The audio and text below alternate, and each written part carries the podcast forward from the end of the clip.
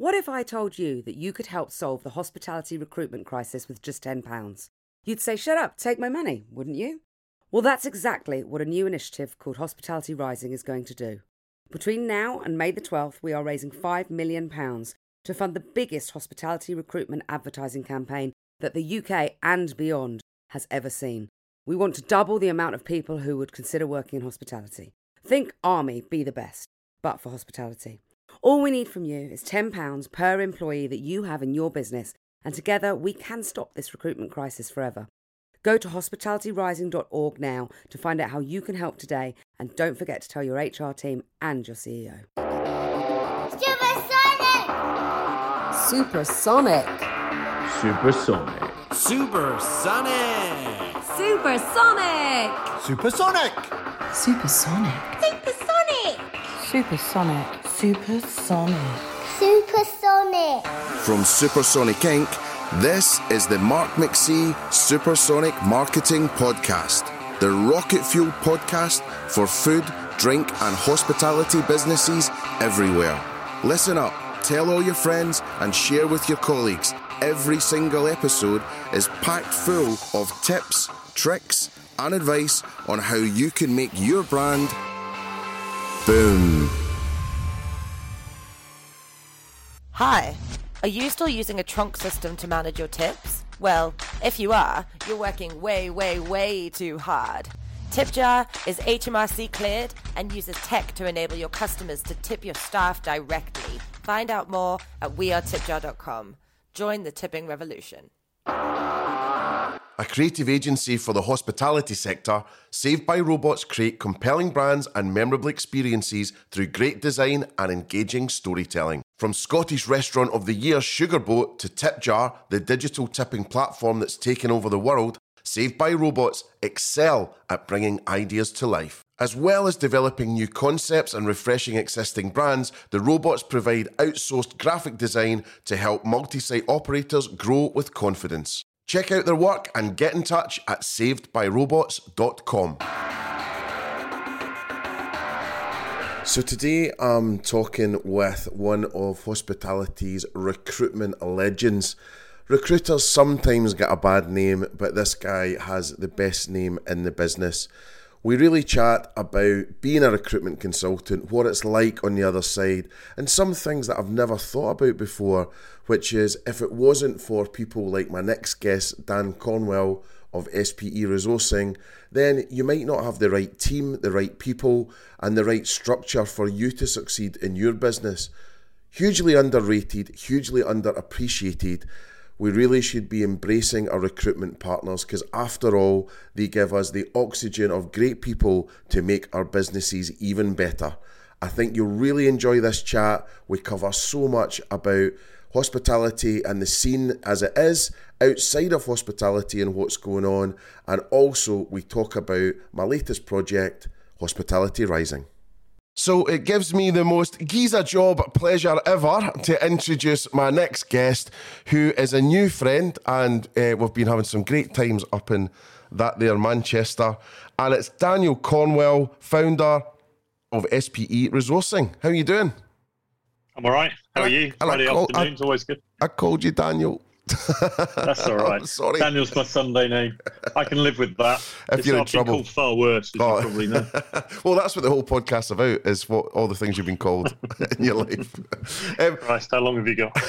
so uh, you're wrapping up for Easter? We holiday soon? Yeah. Nice. Be good to get away. It's crazy, crazy few weeks. I'm sure it's the same as you with the world going back to life. Yeah, no, definitely. Well, actually, I mean, it'll be nice next week because so many people will be away and you won't get hassled, and you know, so that'll be that'll be lovely. That'll be lovely. I don't mean hassled. You know what I mean?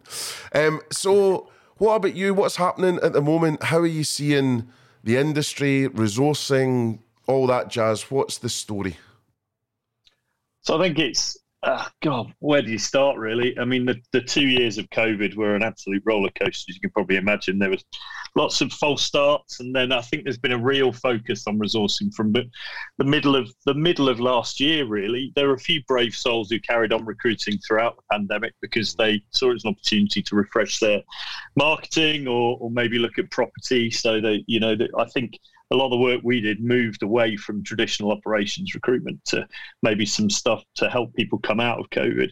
So very, very busy towards back end of last year and the start of this year. I think now everybody there's a sort of pause for thought and people are kind of seeing this wall of costs coming at them and thinking, right, you know, let's start trading. Let's see how summer goes before we start hiring again. Yes, you think there's a bit of pausing going on? Yeah, I think so. And I think that it's also reflected in the candidate population as well. You know, to find the best people, you've got to go and search for them.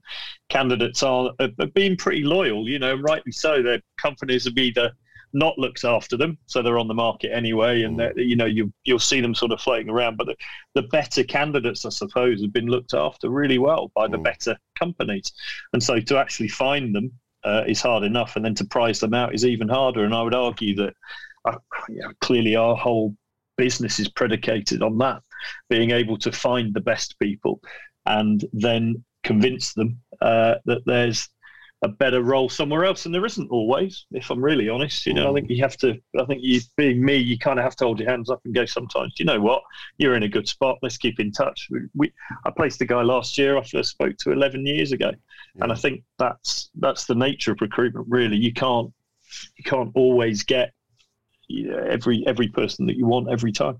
Yeah, I mean, in terms of uh, recruitment, you know, in the industry and I guess it's perception out there with operators and, and all these kind of things. Oh, it's horrible, mate. Honestly, it's full of shysters. the whole sector is full of, oh, you know, I mean, someone once said to me, "You're one up on the food chain from estate agents," and it's kind of stuck with me. And um, do you know? I think the reputation the industry gets is pretty fair, actually. Mm-hmm. Um, there are less than half a dozen people that I know, having been in the sector for nearly 25 years, that I would recommend and I would pass business to, and I would, you know, if it wasn't for us, um, it's uh, it's uh, it's an industry where I think people come in very young, generally quite naive.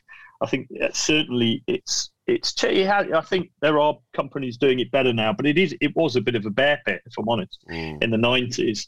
Um, I always think of it as sort of where I started work was a bit Wolf of Wall Street without the dwarf throwing. That's how I, I, think of it. Well, certainly, I didn't see any dwarf throwing. Had, um, you had a helicopter? It was, it was pretty. uh, unfortunately, not. I'm sure the guys who run it did. But um, I, I, think uh, I think that those of us who are still around, um, most of it, I think I think some of the guys will have changed. I think the industry has changed, but it's still uh, look, ultimately. Um, it's still a sector that I'm very proud that we can try and be slightly different to the norm in, mm. if that makes sense. Mm-hmm. Definitely. And so, just going back then, you know, in terms of getting into recruitment and, you know, how you, you started this and then how you've built SP up, um, you know, yep. what, what sort of happened there? You know, how did you sort of fall into that? no one ever no one ever goes through school and through uni and goes i want to be a recruiter i think it's uh, and, and i think that's probably why we've ended up doing all the work in hospitality because there's quite a lot of parallels you know mm. it's it's getting more commonplace i suppose that people look at hospitality as it's got more and more airtime on telly and um, you know the the scene in the uk certainly has got better but i think you know 20 years ago um, perhaps people didn't say I want to have a career in hospitality, just like they did in recruitment. So I fell into it. I was at Sainsbury's on their grad scheme. I did a year. Well, I did 364 days actually, but let's not talk about that. um, and then uh, Michael Page said to me, "Do you want to come and do recruitment?" Blah blah blah. When I went to see them for a job, uh, and I, I, I have to say, I loved it. Mm. I loved working. Page had a brilliant boss uh, Rob Archer. Can I name check? I yeah, can name check Rob Carter. He's still going, uh, just about. I think. Um, I'm surprised he hasn't retired yet. But um, Rob was brilliant, and um, he, uh, I think, he demonstrated to me about leadership. And when you're recruiting and you're recruiting leaders, when you actually have an inspirational leader yourself, and you understand. I think it kind of it kind of helps you get that empathy. Um, so we started off the resale recruitment business, and then I eventually had enough and, and, realized I didn't really want to be a manager or a director in that environment. Mm-hmm. I didn't really see myself as a corporate. I wanted to do things differently. Their structures wouldn't allow. And um, then I uh, went around the world for a year, uh, trying to work out what I wanted to do and came back, met a friend for a pint, and he said, let's start a recruitment company. So we did. Um, we built that over five years. I had four years and nine months of the best time of my life, and then three really crap months uh, when the recession hit, and we went through a pretty torrid time. Actually, we'd overhired. Um, we were trying to effectively sell the business or get investment for the business and, and then grow it, but um, and I think what I realized was I'm not the person. I'm probably pretty good at ideas, running something small. But when you get to 30, 40 people, I probably wasn't the right leader to run that business. Mm. And so, so eventually we sold that. And then I started SPE back in 2009. And here we are, 13 years later. Nice. And who's all involved then? What's the team and the setup and all that? So we're a really, really small team. Um, so there's only three of us who are consultants within the business.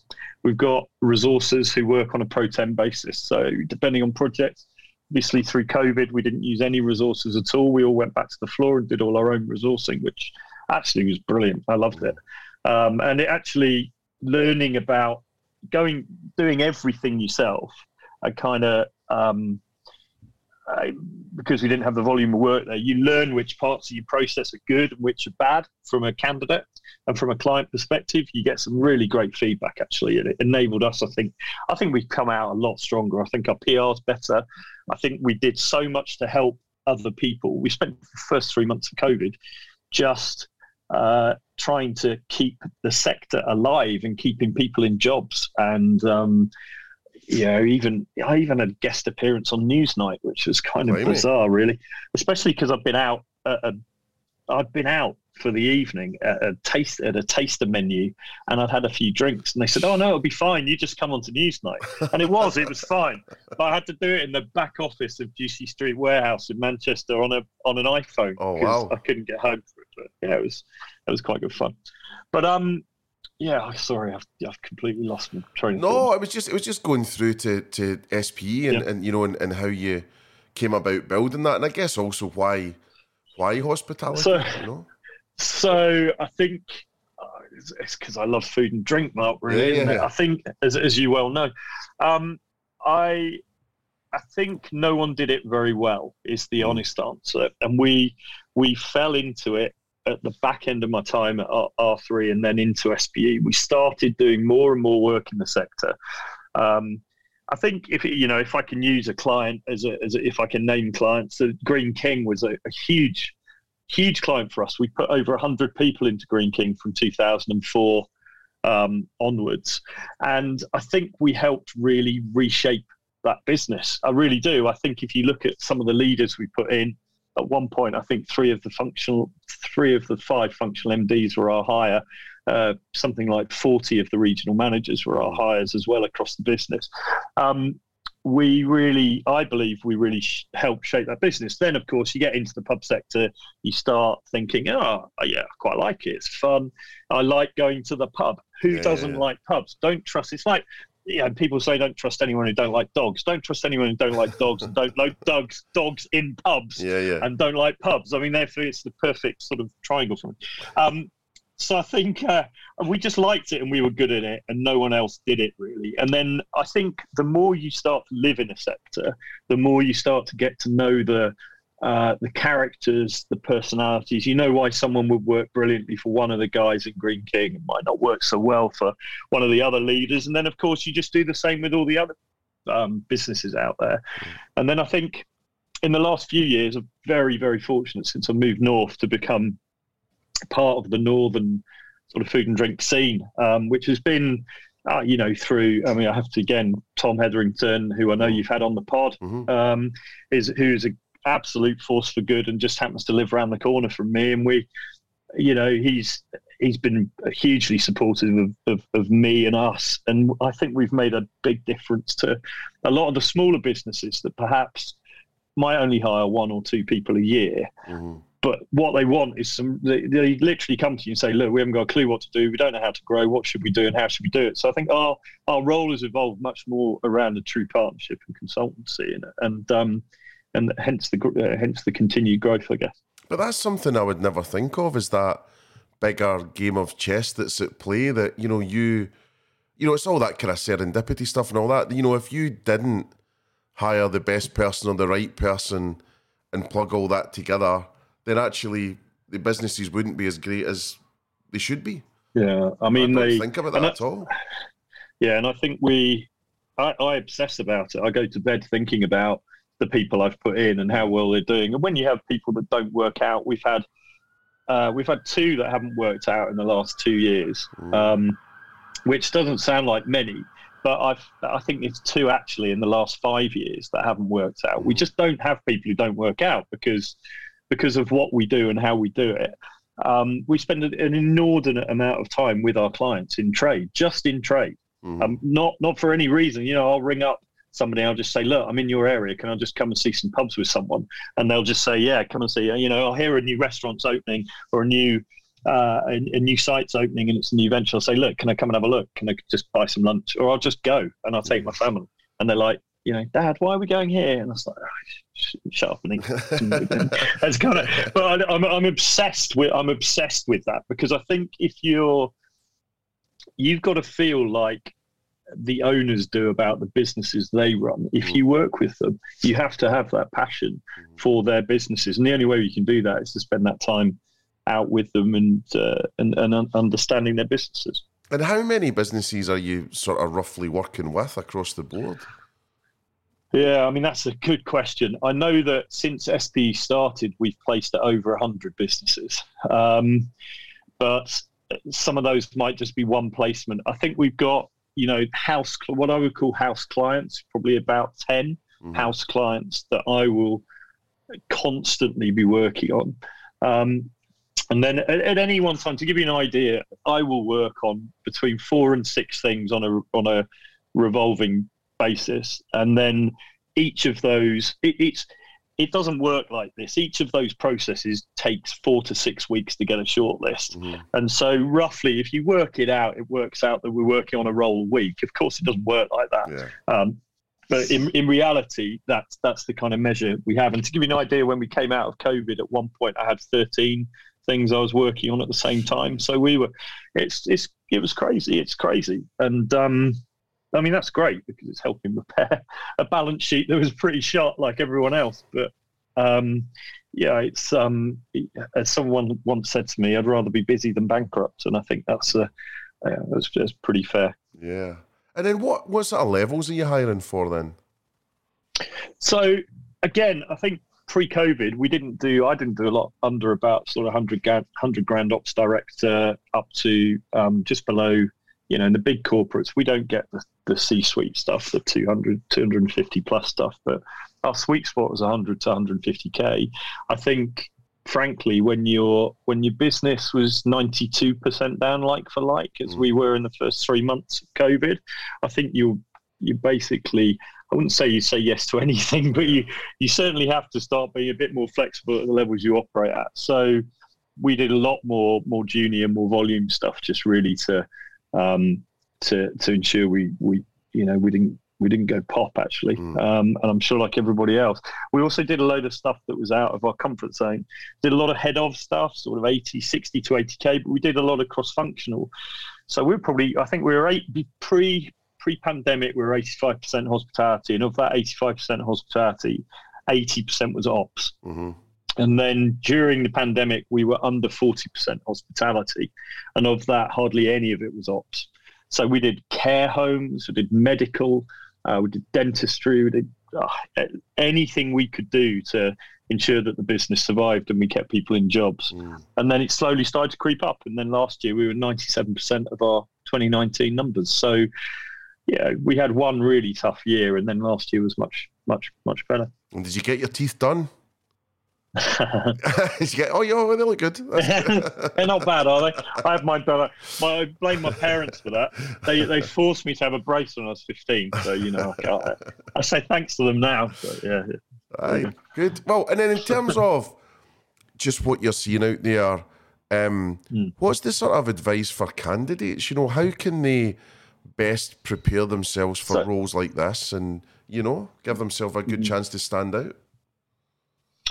I think there's I think there's two or three things, and it probably starts before interviews. Actually, I think uh, candidates fall into two categories ultimately. They're either passive candidates or they're active candidates. Passive candidates, I think, or, or, or, they might fall into a third category today. I'm not a candidate. I just I'm going to be loyal to this business forever and a day. I actually, for what it's worth, and I would say this, wouldn't I? But I, I think that everyone should always be always be keeping an eye on what is out there and, and to an extent should be a passive candidate. Doesn't mean they need to be looking for jobs or applying for jobs, but they should be talking to recruiters, even if they're in the happiest job in the world. You know, a change of leadership, a change of ownership, a change of um, yeah, COVID. You know, there were so many people caught out by by it and who wouldn't be. Um, I always think it's good to find two or three good recruiters and give you an honest appraisal of where you sit in the marketplace. Mm. And a good recruiter will recognize that now not might might not be the right time and they will just be there uh, to listen to coach to advise and one day they might have that one perfect job um, and they might ring you up or you or you may your circumstances may change. So i think if you're an active candidate slightly different. I think if you're actively going for interview then it's kind of uh, you know where do you start? I mean mm-hmm. um, i think uh, CV's got to be good. Uh, you, you're you, you you've got to ensure that um, everything you put on your CV you can substantiate. I mean, it's all the kind of yeah advice you would give to anyone in an interview process, I suppose. Mm. Just make sure. I mean, SPE stands for Scientia Potentia Res, which is knowledge. Knowledge is power, oh. and I I think ultimately I believe that the best candidates are always the best prepared candidates. So in every process we ever do, it's we get them out in trade, we get them to look at multiple, multiple sites. We get them to pull a SWOT analysis together on those sites and we discuss them it with them. And we're not necessarily looking for right or wrong. That's mm-hmm. not my job. That's part of the client's assessment process. But what I want to see is that they're engaged with the business, they're engaged with the brand, and they spend time getting to understand and and also sometimes they'll count themselves out. You know, they'll go and they'll look at a business, they'll look at a brand, they'll go, "Hey, look, it's not for me." Mm. And actually, I think it's very useful to do that before you start going through a process. So I'm a big believer in us doing the work in the yards and the candidates um, preparing thoroughly for their for their meetings in the process. And what about uh, candidates out of sector? You know, are you mainly mm. fishing in the hospitality mm. pool to move around, or are you out in fashion and tech and you in, in those areas? Uh, so, uh, pre-pandemic, yes, absolutely. And um, I think if you look at all the trend data in, in recruitment terms, because I mean we're lucky or unlucky. I'm either unlucky or lucky, depending on whether you believe being old is lucky. Um, but I am old enough to have been through the last recession, and the trend data we have from coming out of the pandemic is is incredibly similar. Just mm. it's just sort of squished and it's more extreme, but it's the same stuff. So during the la- during the last recession, 2008 nine, everyone went incredibly risk averse. So they said, you know, we don't have the time right now to hire you, uh, Mr. or Mrs. Uh, retail manager into our hospitality business because what the hell do you know about clearing, uh, cleaning lines, changing barrels? You can't possibly run a pub. And so uh, they went for experience. And you kind of understand why they would do that. And then, of course, one by one, the braver companies, the more brave companies. So I, I think Yum would be a great example of a company in uh, the sort of uh, noughties, early tens, who really realised that there's a that leadership, great leadership, modeled great leadership is great leadership. It doesn't really matter whether you're selling chicken or beer or uh, you, you know pharmaceutical items. You know, it, it doesn't matter what you're selling. Mm-hmm. Leadership and and uh, you know being able to manage a team, uh, inspire them. Um, it, it, doesn't really matter where, where you come from. So Yum are a great example. If you look at the Yum alumni, there's some great people still there, but they're also scattered around in other businesses. Nearly all of those guys came from outside the hospitality sector. They came, or they, they certainly didn't come from other uh, fast food businesses. And so I, th- I think they realised that if you've got the structure to support that, you can take people from outside. And they were the sort of bravest ones, and they reap the rewards of that mm-hmm. afterwards. So I think that will happen again. So in answer, long-winded answer to your question, I think there is a risk of there is risk aversion at the moment. We can't put a uh, a Boots regional director into Greene King at the moment. Well, maybe Greene King, I don't know, but you know, into a pubco, a generic pubco. It's, it's a real challenge to do that. Um, but I think that will start to change Mhm. um, as as as businesses trade more normally, and there's a bit more time for people to uh, settle in. Um, but yeah, I mean, it's it, it, it's it's quite actually quite a limited gene pool hospitality. There aren't as many people as you think there are, and when you get up to that ops director level, it's you know you if you're me, you see the same names uh, a, a lot of the time, Mhm. um, and that's an issue. Really. Yeah. Well, you know, and just on that point, then I guess we have got a bit of a staffing crisis going on, and I've not really been thinking about it at those higher levels. You know, I've been a little bit like, we've got enough ops people, enough finance directors, you know, blah blah blah, but maybe not. I mean, you think Hmm. that area is going to need more? I think there should be. I think I would like to see more fresh blood, definitely. Mhm. and I would like to see the the the sort of merry-go-round of someone going from one place to another. I mean, it it's I understand why it happens, but I I I can think of a couple of people. I can think of one person in particular who we put from a retailer into a bar business, and they've done an absolutely brilliant job. All, the sort of culture, so it's um, focusing on culture and talent. So effectively, a people director, um, but they they didn't need to have that bar experience. But what they did need to do was have a real passion for the industry and live in that world. Mhm. So I think it's hospitality is pretty unique in the sense that if you don't love it and you don't you don't know what good looks like and you don't live in that world, I think it is really difficult to move into it. Mhm. Um, I, I guess what would be a great example? Yeah, if you're a, a big retail uh, divisional director on 100k and you wanted to go and run a food-led pub company, if you weren't somebody that ate out or loved pubs or loved dogs and pubs, whatever, uh, dogs and pubs is, is is one of my That's passions, as you'll, you'll, you'll know. I think um, you you can't make that transition, but could you if you really love that environment and every weekend you're out in a different pub? Yeah, I think you probably can. Mhm. So I think it. I think you have to have a love for the sector. I don't think hospitality you can just exist. I think you have to really love the sector, and I'm not sure the same is true in retail. Mm. I think you can sell stuff. I think it's so process driven and process orientated at times. I think you can sell stuff you're not madly passionate about. Yeah. And then in terms of when you're hiring, you know, something, someone you're helping hiring someone, from that point of view, there's obviously the next stages. So I guess you're the acquirer, Yeah. and then you're willing them and coaching them and helping them get the role if it's the right Yeah. thing to do. Yep. And then how do you ensure that the onboarding is great so it's a- and they take and all that stuff, you know? So such a good question, and I think if I think it's probably the one unanswered question in uh, in recruitment. Really, it's that classic um, uh, classic sort of thing that day one someone walks in and it's just not what they were expecting. I think it would be too glib to say that the amount of time we spend with companies enables us to realise what they really like. Mm. Um, but we do try and do all of that. So I spend a huge amount of time with the hiring manager, the line manager it reports to, hopefully the leader, the overall leader of that business as well. So you get a real sense of the culture. We try and take anecdotal advice um, on what they're like. But occasionally, you know, I mean, if I look at the two people that haven't worked out, one of those people, um, certainly I think when they landed, there was some of the stuff that was sort of agreed in the recruitment process, which wasn't necessarily in the original brief, but they'd all had chats around it. Mm. I think the reality of when they landed, it just wasn't practical and didn't work. And of course, you're sitting there as a recruiter thinking, "Uh, it's kind of not the candidate's fault, really. And then, but you kind of also understand that the needs of the business mean that it's kind of not the client's fault too. And sometimes it just doesn't work out. Um, but I think yeah, it's a really good question. I mean, of course, we can't control that.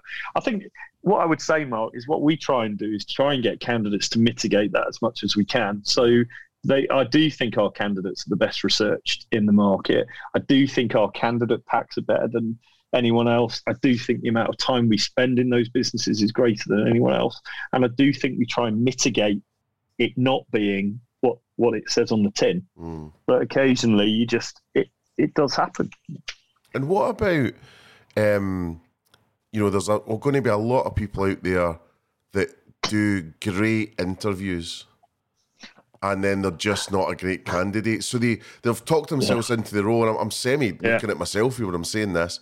I think it's like you can perform brilliantly at the audition, but then Yeah, so- seven nights a week, you know, how, how I do you spot those? I would flip it the other way as well. I think there are people who are terrible at interviews who Oh, are yeah. really good candidates. Yeah. Um, so I, I don't. Uh, the honest answer is, um, we try and do a lot of very subtle reference checking on candidates, Mm. soft reference checking. So if we're not sure on somebody, we do ring up people who they've worked with and say, "Tell me about them." We encourage them to give us some soft references as well, so we can do that. It's it's, it's a thorny area because. I can think of someone recently who's worked for a good friend of mine who says they're fantastic and blah blah blah blah blah. And I also uh, they they got a pretty bad reference from someone else, and it was just a personality clash. I mean, it's people, it's leadership. So, what is yeah, it's highly subjective. Mm. Um, but and and what is good? You know, you you've got to say to yourself, what does good look like? Is good just delivering a set of KPIs, or is good delivering? You know, is, is good about how they lead, and I mean, what is good? What Mhm. does make someone good? So I think um, it's a it's a good question, um, and one I don't have a, a perfect answer for really, um, because I think it def- depends how you define, um, yeah, what what what good looks like. I will say that what I will say is there are a ton of people out there that are really genuinely great candidates who don't interview well, Yeah. and I think, I think I don't know, you know, you, you sort of when you're me and you've done this so long, you you you take. I- was asked once to define how I could work out whether someone was any good, which is a damn good question, really, Yeah. because that's where I, why I charged. You know, that's why we charge fees. But I think it's very, really difficult to pin that down because a lot of the time it's kind of you look at a CV and you make a, a relatively quick judgment, and that can be oh right okay who have they worked for? What's the culture of the leaders they work for there? Uh, has this cv got a ton of stuff around people or is it all about numbers? And and then you look for have they progressed in that role? People don't tend to progress unless they're good at the role that they do. You know have they reached a ceiling? Is that the peter principle? You know you get you know the peter principle i'm sure. You always hired to one level above your competence. And and i think I look. I like people who have had a good track record and fair. I like loyalty. Actually, I like to see loyalty to businesses and people who have progressed within the businesses that they've been in, because I think that shows that they're generally good at their job and well thought of by the leadership group. Mm. That doesn't mean someone has to be there 20, 30 years, but I'm not so mad on CVs where someone moves every three years just to move up the ladder. For me, it always rings a few alarm bells. Mm. I think I'm I'm really getting obsessed lately about the HR process being broken for the new generation. so, Yeah. um, Yeah. what what do you think on that? Because my, my theory is, my hypothesis I'm working on right now is, let's say we're going after people on TikTok and they are, you know, sort of younger, you know, Gen Z, lower millennial, 15 Yeah. second attention span. Yeah. And then we get into long form stuff, right? Write me a CV, Yeah. write me a cover letter, do it the old way. Yeah. Where are you so I, I agree with that? I, to- I totally agree with that. I'll give you a great example. Was um, we've used LinkedIn since its inception. Really, it's really useful for us, and we our hit rate on LinkedIn used to be about seventy percent because we we do a lot of research. Our research is very thorough. They only really target people that are right. There's no spray and pray. Crafted emails, yeah, a really decent hit rate. Over the last two to three years, our hit rate well, on our recent recent campaign, our hit rate was under ten percent. And you're kind of thinking, okay, so if they change their algorithms, or they, you know, blah blah blah, what what what what's happened? Hmm. Because it just it's slow, been in slow decline, and suddenly it's dropped off a cliff. And we basically long chat with the guys at LinkedIn, and they said, oh, your your emails are brilliant, they're just too long. No one reads them. We've changed how we deliver our our emails. So nearly everybody now reads it as a notification on their phone. So if you don't grab them within 200 characters, effectively, like a tweet, Mm. you, they won't read it. Yeah. And so we would get you where we were putting role profiles effectively in Yeah. these, and then no one's bloody reading them. So I think, um, and our, our hit rate with the rate, latest campaign, our hit rate's gone back up to, to 60%. And I think it'll end up at 70. So I think, you, you know, definitely you got to catch them. I think you're right. You know, then, you know, the system is then clunky, isn't it? It's Yeah. see, send me a CV, we'll review. And I think, um, We've done quite a lot without CVs now. I like it just because it saves me a load of time and you don't have to repeat yourself. So Yeah. you can do an hour's meeting and you've already done 15 minutes prep and uh, uh, read about them. So it just saves time, really. But uh, I hardly ever use a CV to interview uh, at all. I just use it as an aid memoir and I I spend, um, and then just talk about, you know, talk about the individuals. We have done a couple of campaigns where people have said they don't want a CV, they're not interested. Yeah. We trust you. We'll meet these people. We'll listen to them Mm. and maybe that's how it will go in the future. You know, people just you you'll send them a link to their LinkedIn profile or whatever it is, and say, look, look them up, Yeah. have a look at them, and let them bring you to life. But I think because we meet every single candidate Mhm. face to face, either Zoom or in person, I think CVs are a bit irrelevant, really. I mean that. That whole business model's surely shot, isn't it? You know, you get a CV, you ring them up, five minutes later, you fire it out the door, and you charge five grand for it. I mean, well, surely that Yeah. business model's shot. Yeah, I think Um, so. And and also, you know, I've had some recent success with uh, TikTok as well. You know, using TikTok as recruitment, um, and that's been so much great learning uh, in terms of How did that? How did that play out then? What was the? How did that work in on TikTok? So basically, um, there's a podcast about it coming out soon. But um, basically, we went to this amazing agency called uh, Antler Social, and they are TikTok experts, two 24 year olds, they're content creators themselves, blah, blah, blah. Uh, I had read about TikTok resumes, which was a feature in the US only, I think. Anyway, it didn't last long, but I liked the principle. So I thought, if that's where everyone's attention is that we're going after, you know, then surely that's where we should be playing, right? We shouldn't be going on job boards and whatnot. So it was like, right, let's do that. So anyway, briefed them. They did. Co- they they created content with what we would call influencers, but content creators who had three and a half million followers. All this Wow. cost thirty five grand in total, um, and we got around a thousand like decent applications, right? Jeez. Yeah. Okay. And then Yeah. from there, this is where it became interesting about the break, the breaking. Yeah. And it wasn't Yeah. the fault of the company. It was just it was two worlds colliding. You know. So we had the way it's worked was you saw the piece of content, and the people in the piece of content said, just write in the comments hashtag I need a job, and that's it, right? Yeah. So hashtag. I need a job. We then picked up the hashtag, or Antler did, went Yeah. back and then got them to go through to the slickest, most frictionless one Yeah. or two field landing page. And then that was you entered. So then what happened was, was and I say it's not the fault of any HR department, and it was then we need your CV, we need your cover letter. You know. So I think it was a big learning for me, a huge eye Is that volume? Is that volume recruitment? Is that sort of entry level volume? Because front, I, I front- think that's front of house, back of house. front yeah. of house. Front of house, back Yeah, of I think that's. I think that's exactly how it will go, Mark. Oh. I really do, and I think um, I think for volume recruitment, there are so many tools that I haven't got a clue over. Yeah. When I hear something like that, that absolutely makes sense to me. I look at my kids and I think, how will they apply for a job? Yeah. You know, we were. My, my stepdaughter was 18, and when she got her first job, pot washing in a local restaurant, um, you know, we, we were literally talking to her about, oh, put a CV together and go round. And, and you think, wait a minute, Yeah, yeah. you know, no one's going to do that. Yeah. No one for those type of jobs is going to do that in years to come. It's Yeah. going to be they, these are people who spend a huge amount of time on their phones, and they are always. If you can push something into their feed that encourages them, Yeah. and I think that's what's really interesting about Hospitality Rising, which I'm sure you come on to, but. Mm.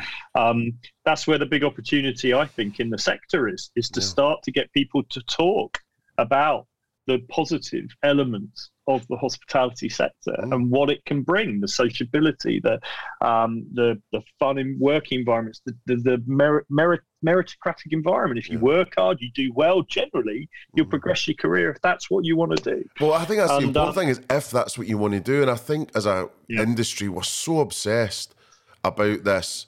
You become a manager. Um, you know, you, it's, it's like you know playing Super Mario and you go up the levels, and it's like it's not. That's not for everyone, and that's okay. You know, because Yeah. promoting your best people all the time is actually a problem, right? So I agree, and it recruitment's a classic for that. You know, if you look at the, the in recruitment, what happens is the best consultants become the managers always. Yeah. So I, I was promoted to manager at Page. I had a small team, and I was useless at it. Absolutely useless because I didn't know how to manage. I didn't know how to lead, and I, I didn't. Um, but you know, could I have built a, a practice of people recruiting at senior levels where they didn't necessarily put, report to me, but I was sort of um, responsible for that. I could have done that really well, and I suppose I've, I've done that latterly in my career. Okay, I think I've learned to be a better manager Mm. and a better leader. But I think, you know, it's, I guess the, you know, the captain of a cricket team isn't always the best cricketer, Yeah. and I'm and I'm sure, I'm sure that's true in a in a in a restaurant. There'll be front of house people who just don't want to be a, a general manager, yeah. um, and just want to be the best front of house person they can be, or Yeah. or whatever. Well, it's, it's such a big area, you know, and, and something to really think about. And I've just been out for a, a beer with uh, Phil at Honest Burger, you know, and he was super inspiring, talking about this very thing, you know, and he was he was talking about, you know, why are we obsessed about promoting everyone, and you know, it's it's a real Yeah. problem. So he's got a really different take on how we could go about things, and, and I'm really excited to learn more from him about that. But just going back to the TikTok thing for a second, the other results that were al- almost more important was the people that uh, got hired stayed. Yeah, interesting. So, right, so they are. So attrition rate's massive, isn't it? Ah. I mean, you, I was talking to someone the other day that you know they they said their standard rate across their business is over hundred percent attrition in a year, hundred and ten percent. I was like, I just couldn't. I mean, it, I know it, I know it's talked about a lot. I just found it astonishing, really. I mean, if you, it's and we've got to do better, haven't we? yeah, as a, as an industry, hospitality has got to retain people. I know there's practicalities, there's a lot of transient workforce, and I, I get all of that. I, I do understand that. But we've got to do better than 110% or aiming to be lower than 110% churn. yeah. No, and, and it's funny, you know, some businesses I've been in as well. You know, it's a it's a win if you get it down from 127 percent to 120, and it is. But oh my god, it's like you know, you're just drowning less fast than someone else, and that that's not a win for anyone, you know. Um, but I think um, you know, just we were talking about hospitality rising there. I mean, just for anyone that doesn't know about it, and I know you know you've been so instrumental in helping us, you know, get contacts and getting the word out there and, and all that stuff, getting people to invest. But you know, in terms of that, I'm really starting to form it in my mind now, and I think what we're trying to do here is build a new hospitality. Um, and I'm really excited about that prospect. And I think the second thing is a kind of vision part to it, you know, as if it was a company where can we make hospitality uh, one of the most admired careers of choice in the UK.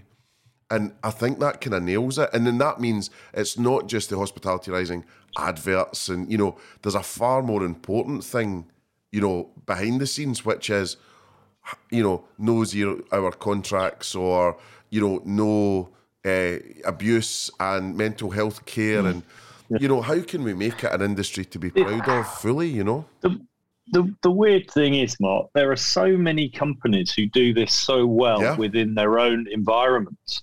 And they shout about it. They do. You know, people. I guess if you look at pubs, Greene King, M and B, you know, all these guys. You know, Marston's are now having a real push on this about creating their employer employee brand mm-hmm. and how they do it. And I think they all kind of shout about it in silos, but it feels to me like they're all shouting through like a toilet roll holder yeah, right? They're all kind of standing there, each one of them shouting like that. And there might be a hundred of these companies lined up shouting through. What we need is them all to be shouting through a massive pipe Yeah. about how great the sector is, and that might mean some collaborative working, and it might mean, and and that's the challenge. You're you're sort of saying to these guys, these big big employers. Um, we know what you're doing from an employee brand perspective. We actually we're the level above that. We want we you know to make hospitality better. We've all got to come together. And what I find really marked about the campaign that you've run, which I think is absolutely inspirational, not just uh, saying that because you're but you Bless know you. I do. I think it's a, I think it's a brilliant thing for the sector. We should all be putting something back. It's afforded us all careers. Mm. I think um, I see all the small companies, I say small, the smaller businesses, the entrepreneur led businesses are all sticking money in. They're all going, we'll do it. Mm. We're all, you know, and, but we need to get the big guys over the line.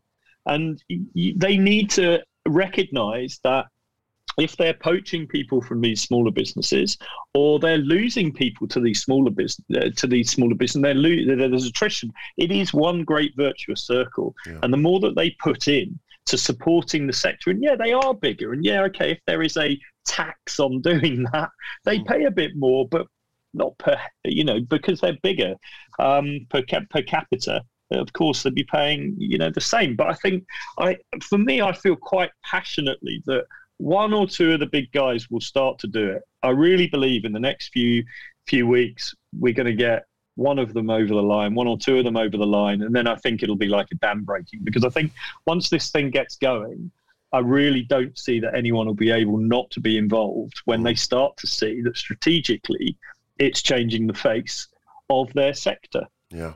No, I, I, feel quite passionate about that. no, I think it's huge, and, and, and thanks for all your help. I mean, really, if you look at the list of people, we have about five real big ones.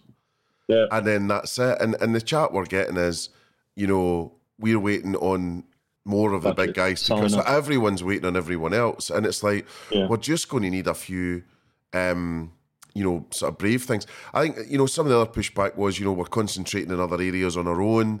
So one person that said no. So- you know, I, I was like. So here's it. Here's a way of flipping it for you. If I was one of the big pubcos who haven't signed up right now, I'd want to be the first.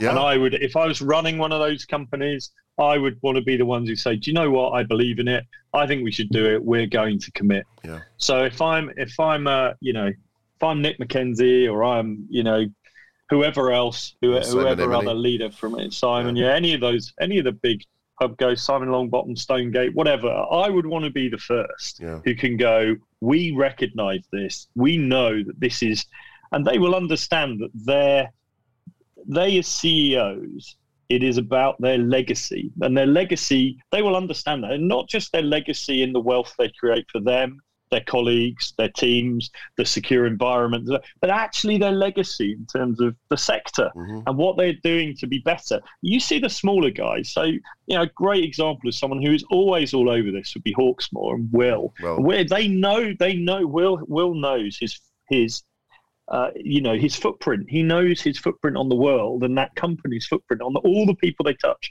customer, colleague, uh, yeah, everybody. And there are a number of businesses, the smaller entrepreneurial led, entrepreneurial, I can't say the word, entrepreneur led. Yeah. Oh, yeah, that'll do. You know what I mean? yeah, They, these companies, they're really good at it because Yeah. I think there is a humility that comes with starting something from nothing. yeah, Um, do the bigger companies? I'm not saying, uh, you know, please don't. I don't want this to be a run about big companies because they pay Oh. our bills, and I love working with them. But I think I think they have to, and they do recognise, and they should recognise their responsibility strategically, uh, and their impact and footprint Mm. on the sector, on the economy. Mm. And I think some of the, I could, you know, I think the better ones do. I really do.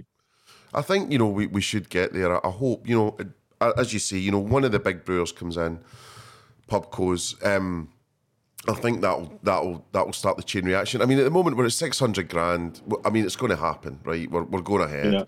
Um, and you know, James Nye, who's been instrumental in this whole thing from Anglian Country Inns, you know, he's been my sort of right hand man really along the way. And he said to me, "Get this out your head that fundraising ends." He goes, "It's just going to be continuous." Yeah. Get this Yeah. out your head that this is not happening. It is happening. Um, and and you know, and he said you've got to start seeing this as a five year thing. You know. Yeah. Um, So I think if the operators, you know, like the chat I've just had with Phil, uh, honest, you know, if the operators can get together to fix a new way on the inside, and then we've fixed this new way on the outside, then you know the Skoda analogy I've always been using will come true and will work. You know, um, so it's it's you know we've got a we've got a brand problem, but we've also got a you know perception problem, but we've got a product problem, um, and not everyone has, not everyone has, but the the larger majority might have. So that's something we need a wee task force Is there a to get to. is you know. there a bit here? Is there a bit here, Mark? You know, if you if you look at so I look at Manchester, okay, as a as a as a city I know really really well, and I look at the operators in Manchester, Mm. and they are forever helping each other out. Yeah. Honestly, Yeah. they really do. They want. I think you know, if you talk to the guys from Mission Mars, they'll recognise that if Arc's bar, Arc Inspirations bar across the road is full, that will mean that their bar will be full as well, and people will. There's a circuit, and they're forever helping each other out. I wonder with the bigger companies whether they are they are all fighting tooth and nail over. Um, against their competitors, whether there is that desire to collaborate at a more strategic level. And, and maybe there's the challenge, you know, how do you get everyone around the table and kind of say, come on, this is for the better good when they're just, uh, they've had a torrid two years. They, their balance sheet's shot and they've got to focus on their own business. I do get it. Um, Yeah, but uh, you know, But, but it's a, a problem that's not going away, and I, I think I, I hope Mm. to God that we can make it happen well because the people that are helping us on the creative side of things, the IPA, they were working with supermarkets uh, to Mm. try and help solve food banks, and the supermarkets couldn't even get together to do something that is literally life or death.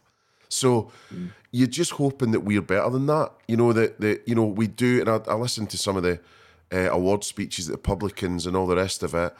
We're one big industry. We're all together. We all support each other, and it's like, well, let's do that then. You know, and, and this is the way to do that. You know, how can we get the perception out there that we deserve? You know, Yeah, it's a Um, really great. It's a good point, and I think it's fair. And I do think it's the bigger. Generally, the larger businesses don't collaborate with other larger businesses, Mm. Um, and I get it. They're huge. They've got enough to worry about themselves. You know, Yeah. they. It's it's hard enough running a business of that size without Oh yeah, everything. But I think I think yeah, I just look at I look at how you can do it on a smaller scale, and uh, th- th- that sort of collaborative piece, um, you know, works works really well. yeah. No, I think it's the start of something big, something bigger. Actually, I think the hospitality rising and the ad campaign is one piece of twenty things that actually needs to happen. Um, Yeah, but I, yeah. I think it's in our almost our generation's hands to do it. You know, we're the kind of the next the next bunch of leaders really um, that that will hopefully you know be able to change it. You know, for the next generation beneath us. So it's uh, no, it's really exciting, really exciting. So no, I'm I'm, I'm loving it. I'm loving it. I think there's thirty odd days to go. Um, and then that's the first round of fundraise anyway. So that'll be that. So a couple of wee things on you then. Um, just uh, I know you'll need to head off in a wee sec.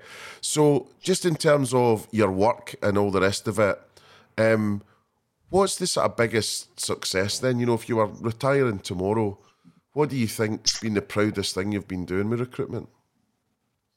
I I think that I'd like to think it's really difficult because I'm not great at personal PR, as you know. Yeah. I'm not someone to really blow my own trumpet. I'd like to think that people have a good experience of working with us and we add value to the businesses we work in and the sector that we sit in.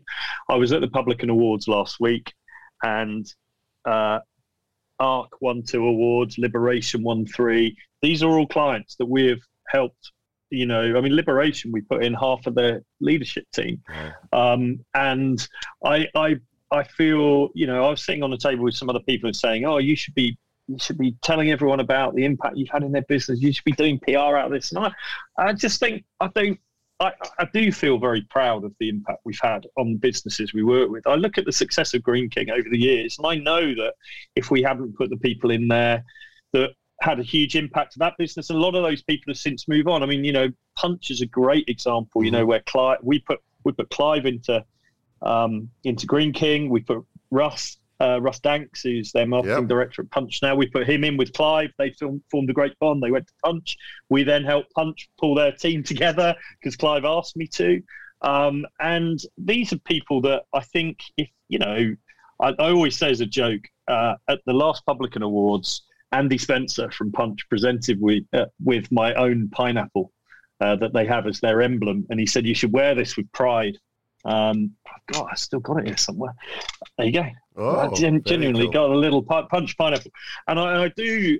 I think for me, I know that we have added so much value to that business Mm. in the last, um, you know, the last period of time, and and obviously that then helps them ultimately sell that business for a huge amount. Yeah. It creates a lot of wealth for the investors, and Yeah. yeah, but it, but it's more nuanced than that. It's the culture. It's I placed someone at quite a junior level there during lockdown who uh, she had. I, I, you know, I had to coach her through the whole process. She'd never been through a recruitment process really before, but I thought she was fantastic. I saw a spark in her, and she, uh, yeah, she loves it. Great culture, and I think it's, I think if you really wanted to distill it, because I am a bit for both, um, and I think we help change lives and really make an impact on people's lives, and I love that. And ninety-eight percent of the time, that's a really positive thing. Yeah. Occasionally, it goes wrong, but I'd like to think that you know, if uh, you know, when I retire or get hit by a bus, whichever comes first, um, people would say um, that we had a positive impact on them and their their their working life and their business. Yeah, that makes sense. So, last couple of things then, a bit of fun. Um, so, mark Yeah. out of 10 stuff. Um, so, what would you say best city to eat in? So you're expecting me to say Manchester, aren't you? well, at least it's not London. Everyone says London. Um, so- like, oh, God. Definitely not London. Um, I'm gonna go for Naples. Oh, because good. I thought if I went if I went for Manchester, you'll just it's boring and everyone will know about it. But I'm going to say Naples, Mhm. And I'm going to say Naples for a few reasons. One, because the best pizza place in the world in Naples, and pizza is my favourite food stuff. So you know that's uh, who doesn't love you know such a simplistic thing done brilliantly. Mhm. The other thing is what I love about Naples is it's it's a bit Mancunian. It's the kind of it's their south, which is the equivalent to our north. Mhm. They have a real pathological hatred of Rome, and uh, I think Mancunians the same with London. Yeah, yeah. Um, so there's a lot of kindred spirit going on in Naples, but you can walk around the corner and just be at a mom and pop restaurant, and it can just be the best thing you'll eat. I mean, I just love it as a dirty, grimy, real, wonderful place. But of course, it has. You get. I, I think. Um, well, you. I think you're probably going to ask me what my favourite restaurant is, Mm. and um, I'm going to give you two, but one of them is in Naples, which is the original Da Okay. um, pizzeria in Naples. Queues around the block. They only offer two. They offer two things on their menu: a marinara and a margarita, and you can have it big or small, and that's it. yeah. And people, it's got Michelin guide stuff all over the doors. Mm. People queue for an hour to get in, and it's the best that you'll ever eat. I won't talk to you about how bad my experiences have been with their franchise businesses around the world, which have probably been the worst experience I've ever really? had. Uh, terrible, uh, unbelievably bad. But I'm sure they'll make that out. But the original Da Michele in uh, Naples is. uh, It should be a foodie's heaven. Yeah. Uh, I I literally had two arguing uh, Italian football fans sitting next to me. One was a Napoli fan, one was Juventus fan, and they got up and started sparring. with I'm like, it couldn't be any Yeah, more yeah, yeah. authentic if you tried. It was just, it was absolutely brilliant. Um, I, I loved it. If if I'm going to be a bit, um, if you want a uh, best restaurant in in the UK, uh, I would say L'Enclume Oh, yeah. um, which obviously just had three stars. But I've been very fortunate to have been a few times, and I know a few of the guys there, and they're wonderful. Everything about it is perfect for me. Um, so for a special occasion, I would I would go there. Nice. And what about your best dish or meal? I thought long and hard about this because I do eat a lot, as you well know. um, I'm going to go for, and there are arguments as to which chef to attribute this um, uh, to, but Simon Rogan, stroke Mark Birchall, stroke Adam Reid, Mm. uh, all of the same uh, Simon Rogan factory originally, um, do a beef tartare in coal oil with um, in various different guises, and I've eaten it at L'Enclume. I've eaten a version at Moor Hall, and I've eaten a version at French in Manchester, and it is still the best thing I've ever eaten. Coal, Um, coal I- oil. Coal oil, yeah, so What? beef in coal oil basically. So it tastes, it tastes, it's a beef tartare, but it kind of tastes like it's been barbecued, but it hasn't. Wow.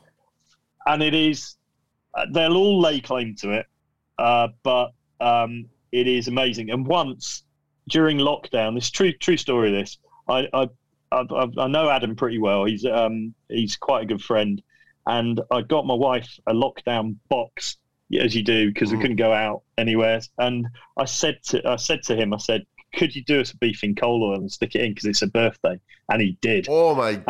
And- well done. of the of the absolute treats that I had in lockdown, I have to thank Adam Reid for uh, for that because it it was a proper treat. That sounds amazing. And then what about drinks? What's your go-to? Jesus, anything. Uh, you know me again. Um, uh, so my go-to at the moment is a dirty dry martini at Hawksmoor. Very good. I think it's perfect. I think they've nailed it, um, and I love love it. I love the way they make it, and it's just perfect for me. I don't know as well. There's something about it. They recognise me in there now. They give me the same spot in the bar, and I just think they know how I like it, and that goes to why I love that business so much. Is it a gin martini? Yes, Mm-hmm.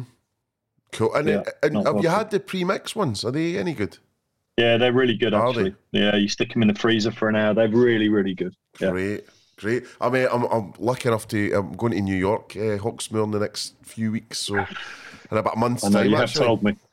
You have told me very more than once. Yeah, very, very excited. I'm very, je- I'm very jealous. I, I am. It's going to be something Yeah, else, I think. Um, and then, yes, a dream dinner guest. Then, so you know, who would you love to go out with for dinner? Dead or alive, celeb, someone you know? So again, this is impossible, right? Um, I would go for the only person that I've ever watched who makes me laugh until I cry Mm. because I just love love to meet him and find him unbelievably funny, and that's Peter Kay. Oh, yeah. Um, and and I, and I know it's I just I know he's ridiculous and he gets lampooned a bit now for kind of his stuff, but I just I I- just think he's hilarious, and I'd love to meet him. And he's a proper northerner, and I think we'd I think we'd have a a, a, a Bailey's or whatever is the, the only drink he drinks, Baileys. and uh, I'm sure it'd be good fun. Well, I mean that uh, live at the top of the tower. I mean, Yeah, back in the day, that's one of the best things I'd ever seen. I thought it was, you know, I don't know. Mm. Now he gets, you know, as you say, taking the mick out of a bit, and it's a bit cliche and whatever. But when you saw that for the first time, you were like, Jesus Christ, that's a, an Mm. Yeah. amazing. And. I, know, I know, and I'm old. Okay, you know, I'm old. I'm in my forties. Gentle dad humour is uh, what what we need. Yeah, I think a bit of what he says, bit of blue for the dads. Um, right, so and then the, the last last thing I was, yeah. What about the rest of the year? Then, what does it hold for you? I mean, it feels like it's going rapidly this year already. But um, what's what's happening? yeah. What's on the horizon for the rest of the year? Um, so much. I mean, uh, I think we we've got a lot of stuff that is is in the wings and, and waiting to happen. A lot of projects that are going to happen. I think people are waiting to just get spring trading underway and Yeah. really start to put the money back in the. You know, the weather's not been great. I think we are. I wouldn't say we're driven by the weather, but when there's when the tills are ringing, which invariably is when there's better weather, then people tend to start to push forward on their hiring. I, I have a huge amount of positivity. I've been a bit of a COVID um, uh, hawk rather than a dove. I, I, I've kind of feel that um, that once everyone's vaccinated, we will start to emerge. I think the only well, one of the only things the government has done really well is is that sort of return to normality that it feels like right Mm. now. I mean, if not, if not now, when? I think people are rightly asking that question.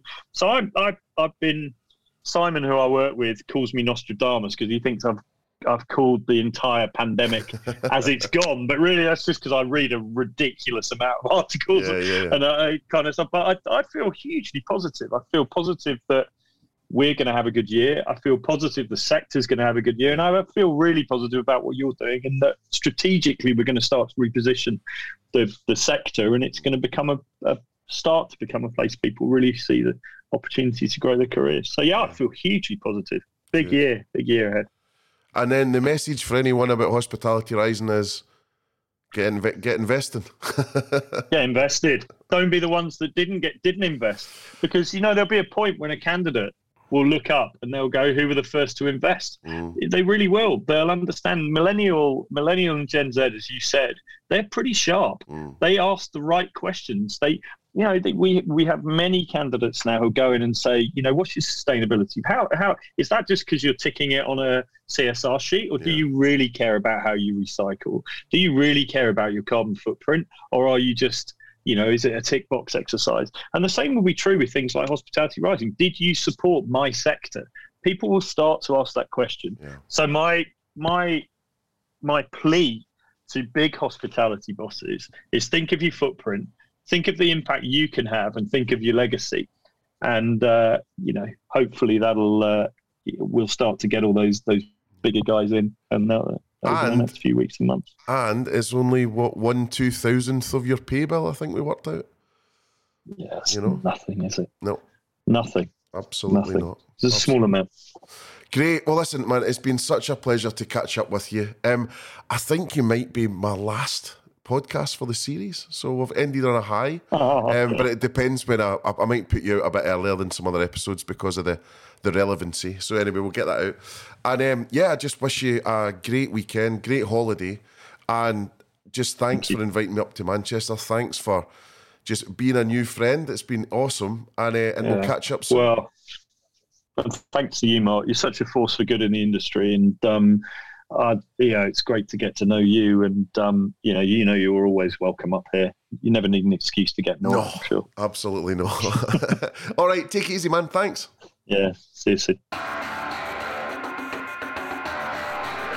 So there we go. That was Dan from SPE Resourcing. So obviously, if you need any help in finding amazing people for your business, then do get in touch with Dan. And I'd like to say thanks to Dan for new friendship as well and connecting and having some great fun up in Manchester when we were up there at the NRB, Thom Hetherington's thing, and also just uh, being a huge supporter of Hospitality Rising. He's been absolutely out of this world. So thanks to him and Simon too. Huge thanks to you for listening. I think this is going to be the last episode for a wee while, just because it's got super busy with clients, which is great news, thankfully, but also with Hospitality Rising coming to the end of phase one of the fundraise and also just trying to get the creative campaign going and get everything lined up for that. A huge thanks, as ever, to Tipjar and also Saved by Robots for helping us, supporting us, and being our champion all the way through this series. Thank you very much to JB and the gang at Tipjar, and also to Paul and Mike and the rest of the Robots gang. Obviously, if you need help with how your staff are being tipped and rewarded, do get in touch with JB, James Brown at Tipjar, and also if you need any design, branding, creative thinking, then get in touch with Saved by Robots up in Glasgow, but obviously internationally known and working internationally. So get in touch with Paul and Mike at savedbyrobots.com and they will sort you out too. Thanks as ever to Gaz and Gabby for all their help in putting the episode together. Thanks for everything you've done for this series. We should have a couple of bonus episodes and surprise episodes coming up, hopefully one from New York very soon too. So stay tuned and I'm sure you will see that coming up in your podcast feed very soon, next couple of months. So this is me, Mark McC, signing off for season three. Thank you so much for listening. It's been absolutely incredible. Bless you for your time and also the kind words and also sharing it with your friends, family, peers, and whoever you think would be interested. I really, really appreciate it. So, as ever, I hope that this episode has given you great value, insight, and ideas that will help your brand boom.